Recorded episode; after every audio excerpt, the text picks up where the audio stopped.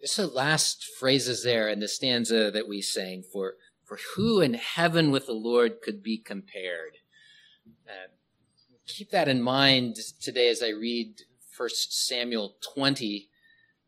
There's a, uh, there's a, a sense of, of God's incomparable greatness and the promises that he's made that, that, that motivate David and Jonathan – especially looking at Jonathan today, motivate them uh, to trust and, and then to act in ways that, that show their allegiance to God.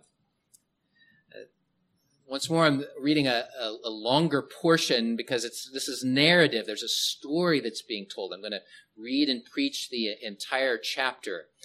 Uh, so pay attention and uh, enjoy not only the story, but, uh, but the, the principles that come from that.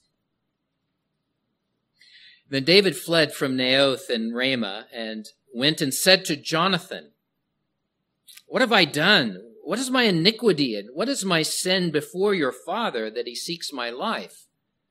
So Jonathan said to him, By no means. You shall not die. Indeed, my father will do nothing either great or small without first telling me.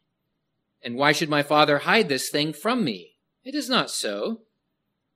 Then David took an oath again and said, Your father certainly knows that I have found favor in your eyes. And he has said, Do not let Jonathan know this, lest he be grieved. But truly, as the Lord lives, and as your soul lives, there is but a step between me and death. So Jonathan said to David, Whatever you yourself desire, I will do it for you.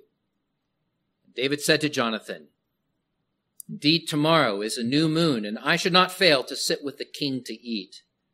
But let me go, that I may hide in the field until the third day at evening. If your father misses me at all, then say, David earnestly asked permission of me that he might run over to Bethlehem, his city, for there's a yearly sacrifice there for all the family. If he says thus, It is well, your servant will be safe, uh, if he says it is well, your servant will be safe. But if he is very angry, be sure that evil is determined by him. Therefore you shall deal kindly with your servant, for you have brought your servant into a covenant of the Lord with you. Nevertheless, if there is iniquity in me, kill me yourself, for why should you bring me to your father? But Jonathan said, Far be it from you. For if I knew certainly that evil was determined by my father to come upon you, then would I not tell you? Then David said to Jonathan, Who will tell me? Or what if your father answers you roughly? And Jonathan said to David, Come, let us go out into the field. So both of them went out into the field. Then Jonathan said to David, The Lord God of Israel is witness. When I have sounded out my father sometime tomorrow or the third day, and indeed, there is good toward David, and I do not send and tell you. May the Lord do so and much more to Jonathan. But if it pleases my father to do you evil, then I will report it to you and send you away that you may go in safety. And the Lord be with you as he has been with my father. And you shall not only show me the kindness of the Lord while I still live, that I may not die, but you shall not cut off your kindness from my house forever. No, not when the Lord has cut, cut off every one of the enemies of David from the face of the earth. So Jonathan made a covenant with the house of David, saying, Let the Lord require it of the hand of David's enemies. Now Jonathan again caused David to vow because he loved him, for he loved him as he loved his own soul. Then Jonathan said to David, Tomorrow is the new moon, and you will be missed, because your seat will be empty. When you have stayed three days, go down quickly and come to the place where you hid on the day of the deed, and remain by the stone of Ezel. Then I will shoot three arrows to the side, as though I shot at a target. There I will send a lad, saying, Go find the arrows. If I expressly say to the lad, Look, the arrows are on this side of you, get them and come then as the Lord lives, there is safety for you and no harm. But if I say thus to the young man, Look, the arrows are beyond you, go your way, for the Lord has sent you away. As much for the matter, and as much for the matter which you and I have spoken of, indeed the Lord be between you and me forever. Then David hid in the field, and when the new moon had come, the king sat down to eat the feast. Now the king sat on his seat, as at other times, on a seat by the wall. And Jonathan arose, and Abner sat by Saul's side, but David's place was empty. Nevertheless, Saul did not say anything that day, for he thought, uh, Something has happened to him. He is unclean. Surely he is unclean. And it happened the next day, the second day of the month, that David's place was empty. And Saul said to Jonathan, Why has the son of Jesse not come to eat, either yesterday or today? So Jonathan answered Saul, David earnestly asked permission of me to go to Bethlehem. And he said, Please let me go, for our family has a sacrifice in the city, and my brother has commanded me to be there. And now, if I have found favor in your eyes, please let me get away and see my brothers. Therefore, he has not come to the king's table. Then Saul's anger was aroused against Jonathan, and he said, You son of a perverse, rebellious woman. Do I not know that you have chosen the son of Jesse to your own shame and to the shame of your mother's nakedness?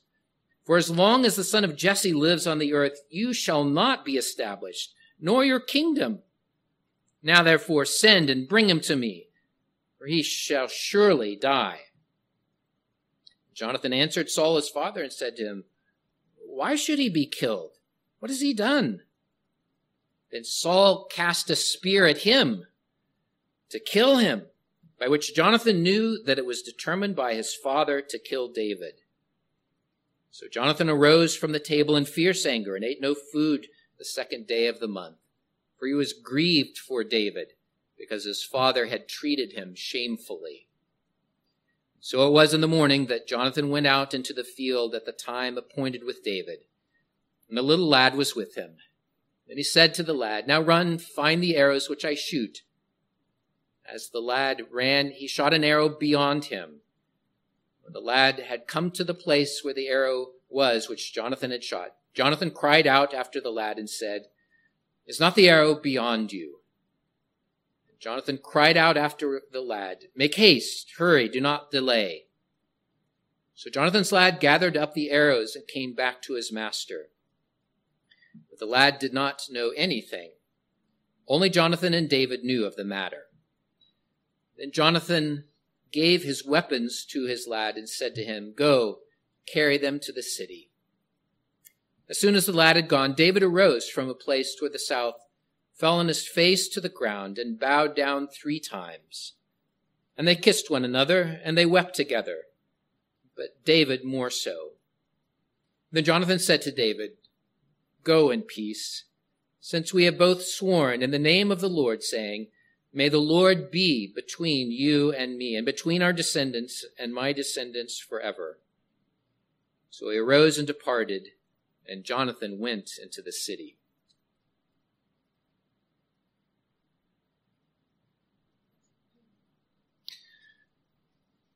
I'll just start by telling you of a camping trip I was on in Minnesota when I was in college. It was a trip that had many different challenges, it had uh, memories, and even some lessons learned. Uh, one of the lessons that I learned was uh, you need to trust your compass. You, you know what a compass is? It's a dial that has needles on it and it reacts to the magnetic field in, uh, in, on the earth so that the needle of a compass will always point to the north. Just, uh, it's just drawn that way by that magnetic field. And on that day of hiking, we were going to be moving from point A to point B on our map, and we were supposed to follow a marked trail. So we arrived, we got our backpacks on, we were ready to go. We set out down the path that was uh, seemingly clearly marked in front of us. But uh, our, our, leader began to kind of shake his head that, that something was wrong about where we were going. So he got out his compass to check. And sure enough, we'd set off down the wrong trail. And it was demonstrated by the compass. We were actually going in the opposite direction from the path that we were supposed to take. And fortunately, he caught that soon enough that we hadn't gone too far. Compass is something that helps you, helps point your way on a hike. That's come to be something of an analogy for our lives as well. We sometimes talk about having a moral compass, something that orients us and directs our, our path. And in this passage, David comes to Jonathan seeking help, and it puts Jonathan in a very difficult spot. How would he choose between the duties that he owed his father and the promise that he has given to David? And there's a moral compass, so to speak, that guides Jonathan. But it isn't just some uh, unseen magnetic field that is guiding Jonathan. It is the covenant that God has made that provides the compass that, that then instructs the decisions that he makes with David. Now, in previous chapter, there have been uh, there's been a focus on David and his response to God's covenant, and then on Saul's response to that, as how he hated David, and the previous chapter was that he was hunting down David to kill him. And this chapter, while it begins with David, is going to focus on Jonathan and it brings Jonathan, in a sense, to the center stage to consider his response. We'll find that Jonathan was guided in this complex and dangerous situation by the covenant that God had made. He understood that God would be faithful to his promises. And so Jonathan makes decisions based on that covenant. For us today, we need to remember that God's covenant's promises are all faithful and true, and that those promises prompt you to respond as well in covenant faithfulness towards the Lord.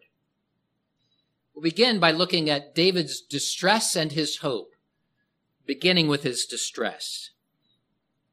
So we saw that David had escaped Saul when he tried to throw a spear at him and to kill him and he ran away and he ended up uh, finding uh, finding refuge in Ramah with Samuel. But Saul even tried to chase Saul, uh, David down there, and we found that the Lord prevented Saul's evil plans. This time, David, when he found out that Saul was still chasing him, he went and he sought out his trusted friend Jonathan. It could be that there is a, that there's a moment of panic that is, is evidenced here. You could hear the distress as he asked Jonathan, What have I done? How have I wronged your father? Why is he trying to kill me? And You could understand that fear. David had acted honorably. He had, had fought the giant Goliath on behalf of, of Saul and of Israel and of the Lord's honorable name. But now Saul has turned against him and is bringing to bear all the power of his authority to try to hunt him down and to kill him.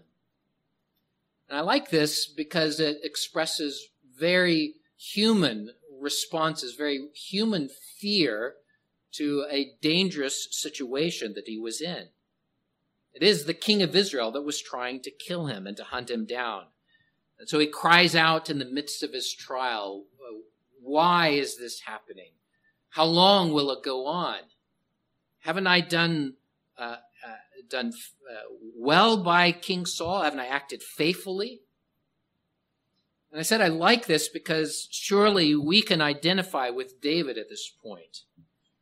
We all face uh, these similar fears at very different points in our lives. In fact, Perhaps even today you are experiencing some of, uh, of these distressing fears that come upon us. Fears that may even, even bring a certain panic on us so that we cry out to the Lord. At the same time, though, uh, even in this distress and fear, I want you to notice where David turns to, to, to try to find help. I've already said that first of all, he turned to the Lord. As he went to Samuel, Samuel was the prophet of God, and he was the one who would speak for the Lord. So the very first place that David turned was that he went to find counsel from God's word and God's anointed servant. Then next he turns to a trusted friend, to Jonathan. But Jonathan is more than a trusted friend. He was a believer and was one that had already identified himself as, as following the Lord, following the covenants that God had made. Now, we don't know exactly when and how Jonathan came to know that David was the next anointed king, but it's apparent in this chapter that Jonathan knows exactly who David is. And, uh, and David turns to Jonathan as one who is within that covenant community and had covenanted previously with David. After his victory over Goliath, Jonathan had publicly identified himself with David and had promised to provide for him and to be a protector and to and to uh, to follow after David's agenda. And this is what we find happening and what draws David to Jonathan. If you look at verse 8, you'll see what David says. As he appeals for help, he says, Therefore you shall, uh, shall deal kindly with your servant for you have brought your servant into a covenant of the Lord with you. Nevertheless, if there is iniquity in me, kill me yourself, for why should you bring me to your father? In other words, David is speaking to someone that he recognizes as a, a faithful follower of the Lord. And he recognizes Jonathan as one who had already covenanted with him to be a, a, a companion, a brother in arms, so to speak. And he says, I, I trust you because of that covenant that you have made. I trust you even to the point of, of dealing with me if I have sinned.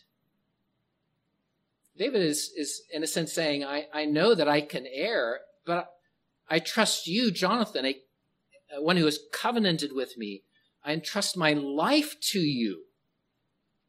If I have sinned, it would be better that, that you judge me than I fall into the hands of Saul.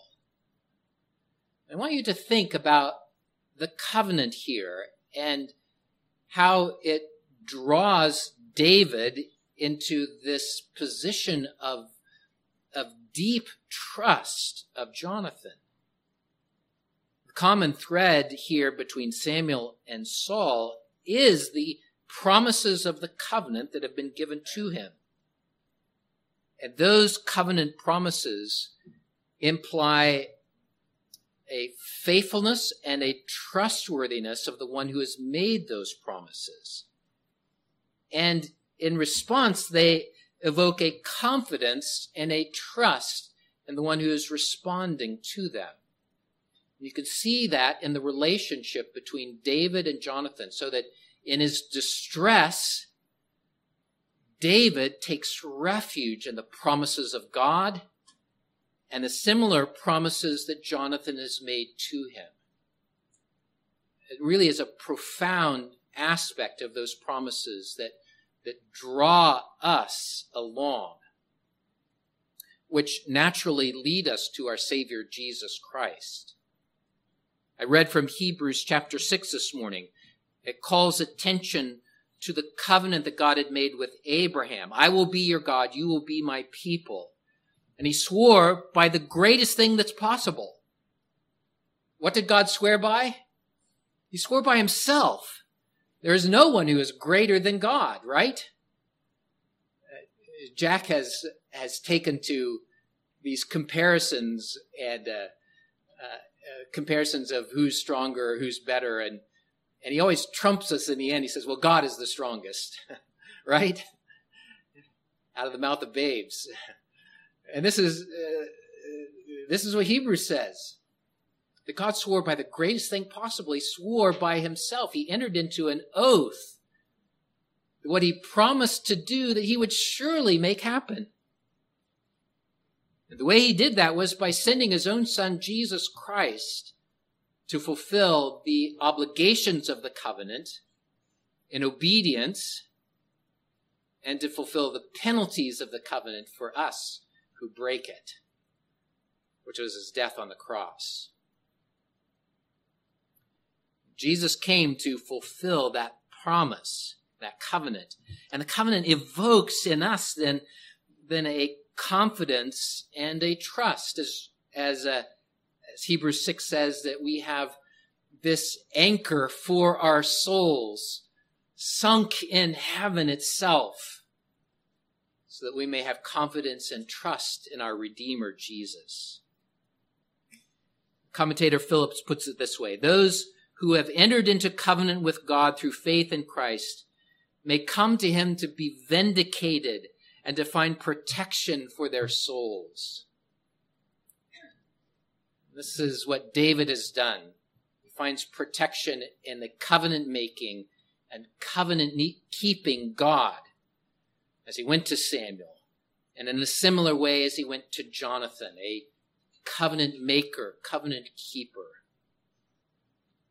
And this comes through in Jonathan, then. We'll turn now to think about Jonathan's faithfulness to that overarching covenant that God has made. So David came to Jonathan and he, and he asked, asked Jonathan to find out whether or not Saul continued to try to kill him. And at first, Jonathan is like, no way. I would know about it. I'm the king's son. And David brings up the uh, uh, perhaps obvious objection to that, that Saul knew the relationship between Jonathan and David, and so he said, Your, your father's hiding this from you. And I propose a test. The test is this. There's a new moon festival coming up. I, it would be my duty to be there to sit at table with the king. But let me be absent. Tell your father if he asks that I've gone to Bethlehem to, to be with my family, but let me be absent and see how Saul responds to this. I want you to recognize that this puts Jonathan in a, in a very difficult position. And, but this is where we learn about Jonathan's faith and his faithfulness as well to covenant promises. So here's the difficulty. Jonathan had certain duties that he owed to, owed to his father. First of all, because he was his father, but second of all, he's the king of Israel.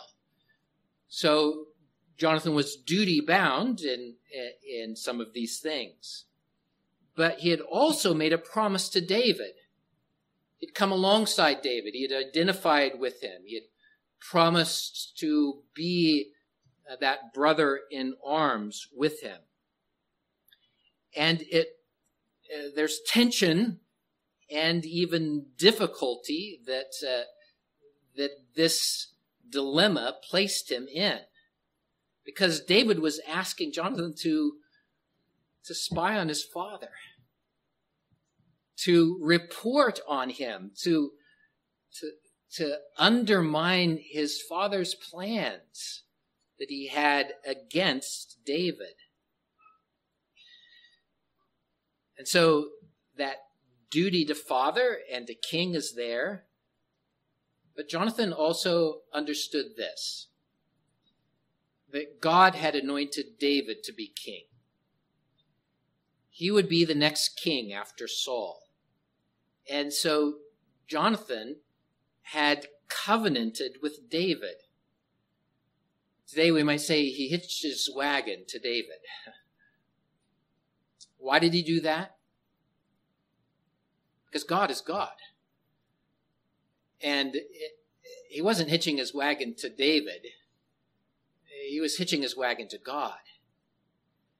And so he was understanding that God's will must be done. And that that purpose of God overruled everything else. And that was a risky business. He could and was already in hot water with his father because of his friendship with David. So, humanly speaking, uh, Jonathan was kind of between a rock and a hard place. How was he going to navigate this situation? Well, as I'm hinting at already, let me just state it out that, that even as David sought refuge in the covenant of God, Jonathan does the same thing. He seeks refuge in what God has revealed, in the promises that he has made, the covenant that he has made with David. And from that, he sought direction for his decisions then on how he should act in this difficult dilemma.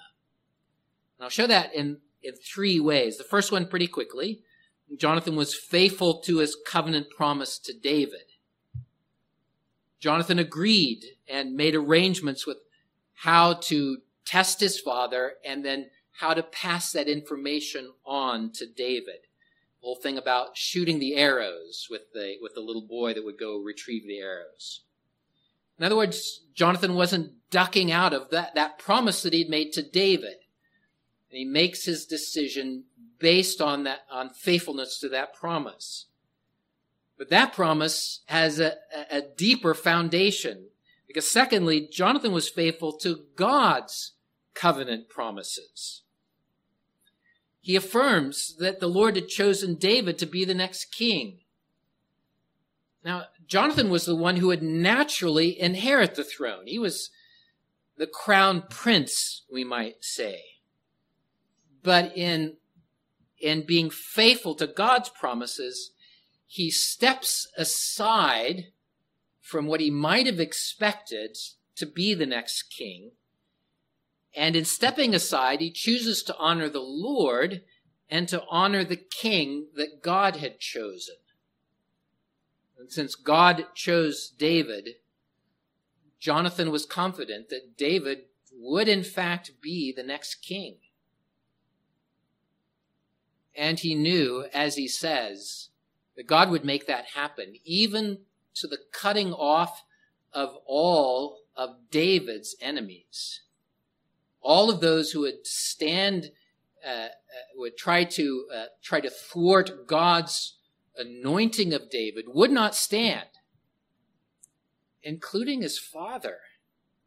Well, he doesn't name him here. It's implicit that he understood and he accepted the fact that God would even judge his own father Saul. Here again, I like what Phillips says. He says, knowing God's will for David's kingdom, he dutifully served that cause, accepting that his higher duty to God overrode any lesser obligation to obey his father. He had a higher duty to God. This has happened before, hasn't it? You can find it in a number of different places in Scripture. Think in the New Testament of, of the apostles who faced a similar choice. After Jesus' resurrection and ascension, the Pharisees came and gathered them up and they forbade them. Uh, these are their religious authorities. They say, You shall not preach in the name of Jesus. But they said, We can't do that. You be judged. Is it better to obey God or men? And they rightly understood their higher duty to God that overruled the duty that they had to lesser authorities. In this case, they're spiritual authorities. Underline this in your mind then. It is better to serve God than man. It's better to understand the covenants and the promises of God and to guide your life by your relationship to Him. God has covenanted. He's covenanted to save you, to be your God, and that you would be His people in fulfillment of that, he sent his son Jesus to be our Savior. And so that faithfulness to his promise evokes a response. That's a phrase I'm, I'm using throughout the sermon. It evokes a response of, of trust in God to keep his promises and a, a faithfulness then to God's word, a covenant faithfulness. And, and remember very carefully here that your salvation doesn't come from your faithfulness. It never does. It, it comes by grace, always grace. But being saved by Jesus Christ, that deliverance draws you along so that you walk in newness of life. So we make decisions, even in difficult uh, circumstances, even in circumstances that, that may cost us our job, our safety, our lives. We make decisions oriented to God being faithful to the one who has promised to us. There's a third way that Jonathan's faithfulness comes out. It's that Jonathan sought out covenant promises from David as well. So understanding that the Lord had chosen David to be the next king, Jonathan then asks David for protection and just stop and and remember the situation here. Who is the one, humanly speaking, that had all the power in this situation? David was running for his life. He was a shepherd boy. He was a soldier of the king. Jonathan was the crown prince. All he had to do was to say the word, and David is arrested and is killed by his father. And Jonathan goes forward as the next king in Israel, right? In this situation, Jonathan had the upper hand, so to speak, and could have used it to his own advantage, humanly speaking. But David didn't do that. Based on God's promise to David, Jonathan became David's ally. And then he sought out David's protection. Why protection?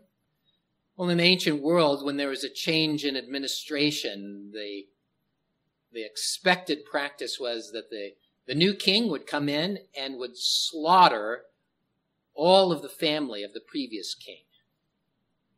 Their lives, in a sense, were forfeit. And in that context, Jonathan could hear David is the next king and recognize not only would he not be the next king, but that his life was in danger. So he comes to David and he says, Be faithful to me, your servant. Show kindness to me and to my family. And he asks David to, uh, to covenant according to this, this promise. Listen to verses 14 and 15. And you shall not only show me the kindness of the Lord while I still live, that I may not die, but you shall not cut off your kindness from my house forever. No, not when the Lord has cut off every one of the enemies of David from the face of the earth. You see here Jonathan aligning himself with the God of Israel and with God's chosen king. He committed himself and he asked David to show kindness to him in this life and to his descendants following. And the rest of, of David's story is going to show that he did just that. He never lifted his hand against Jonathan. And after Jonathan died, David shot, sought out any living member of his family to show kindness to. And he found one son still living, a lame young man named Mephibosheth, brought him into his house and treated him as a son. So David accepted that appeal of Jonathan, and once again they swore to each other. So what happens? Well, the rest of the chapter fills in the rest of the story. When David was absent from the new moon festival, Saul let it pass at first, but then he did get angry. He got so angry that he tried to kill his own son Jonathan for protecting David, for standing up for him. Just like he had done with David, Saul took his spear and he threw it at Jonathan, trying to pin him to the wall. Jonathan understood now that Saul was against David. And he does go out to the field to inform David by this secret prearranged sign, shooting the arrows and communicating to him that it wasn't safe for him to stay. Having gathered the arrows, uh, the little boy is sent home, and Jonathan and David have one last conversation together. They weep together. They embrace each other. They covenant together again. And they say goodbye to each other. Then Jonathan said to David, Go in peace. Since we have both sworn in the name of the Lord, saying, May the Lord be between you and me, and between your descendants and my descendants forever. So he arose and departed, and Jonathan went into the city. What a great love between Jonathan and David. We've noted before that uh, that uh, there's a lot made about this relationship. Uh, some really awful speculation about it that I've treated before, but let me just say this is this is more than just two dudes hanging out together that uh, that are are bosom buddies, so to speak. Their brotherly love has a foundation to it. And the foundation is the covenant love of God Himself. And those, that covenant love and the promises that God have made then, then help Jonathan to navigate the difficult decisions and the, and the difficult position that his relationship with David created. It was that, uh, something of that moral compass that guided his steps. And it's that in this way that I would draw it to application to ourselves. As I've done at uh, different points along in the sermon, let me remind you that the Lord has promised. His promise to save all of those who come to Him by repentance and faith. And He invites you. He, he calls you to enter into this covenant relationship. And I keep using that word covenant because I, because of the weight of what it implies. God has bound himself by oath to bring to pass what he has promised. And in this case, for us today, he has promised to save us from our sins. To accomplish that, the Lord has sent his anointed king to be our representative, to be our savior. So Jesus entered into this world to go to the cross, to give his life as a ransom for sin, to keep those promises. And as he has promised, you can be confident that he will surely forgive all those who come to him. It is promised to adopt you into his family, to make you heirs with Christ. He has called you and holds you so that you persevere to the end. And in this life, you will experience a variety of pressures that will, will take you into these really uh, panic inducing dilemmas. What am I supposed to do in this circumstance? How can I how, how can I navigate my way through these difficult decisions? Well, the compass that God has given to you is his covenant promises. And it's better to obey God than to obey men. It may be that uh, the troubled times that we live in will lead to uh, lead to things that do threaten your job, your safety, your life. You can trust that the Redeemer, Jesus Christ, will keep his word to see you through all of those decisions and all of those difficult circumstances of life.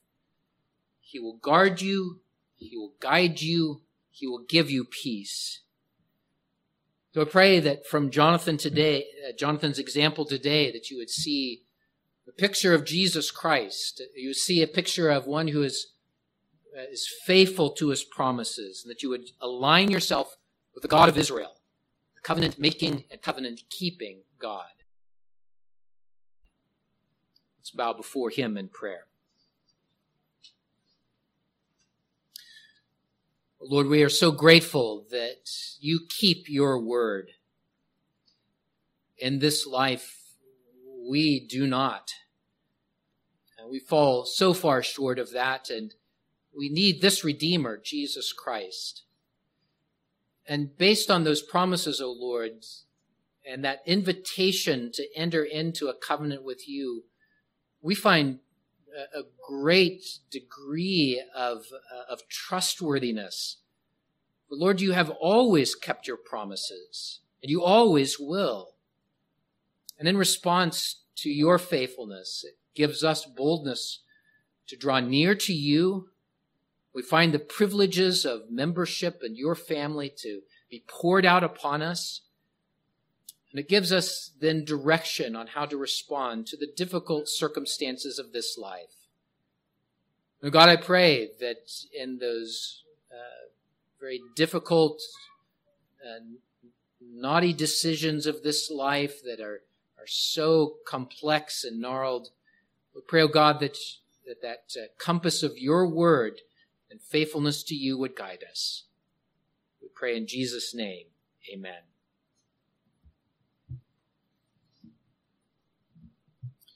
Close by singing another portion of Psalm 89, this time the D selection.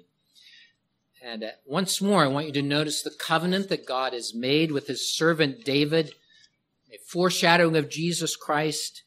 And I want you to notice how, uh, how God has promised to strike down all the adversaries of David. And remember Jonathan's understanding of this as well, and how it leads us to look to the faithfulness of God and our Savior, Jesus Christ. Let's stand and sing Psalm 89D.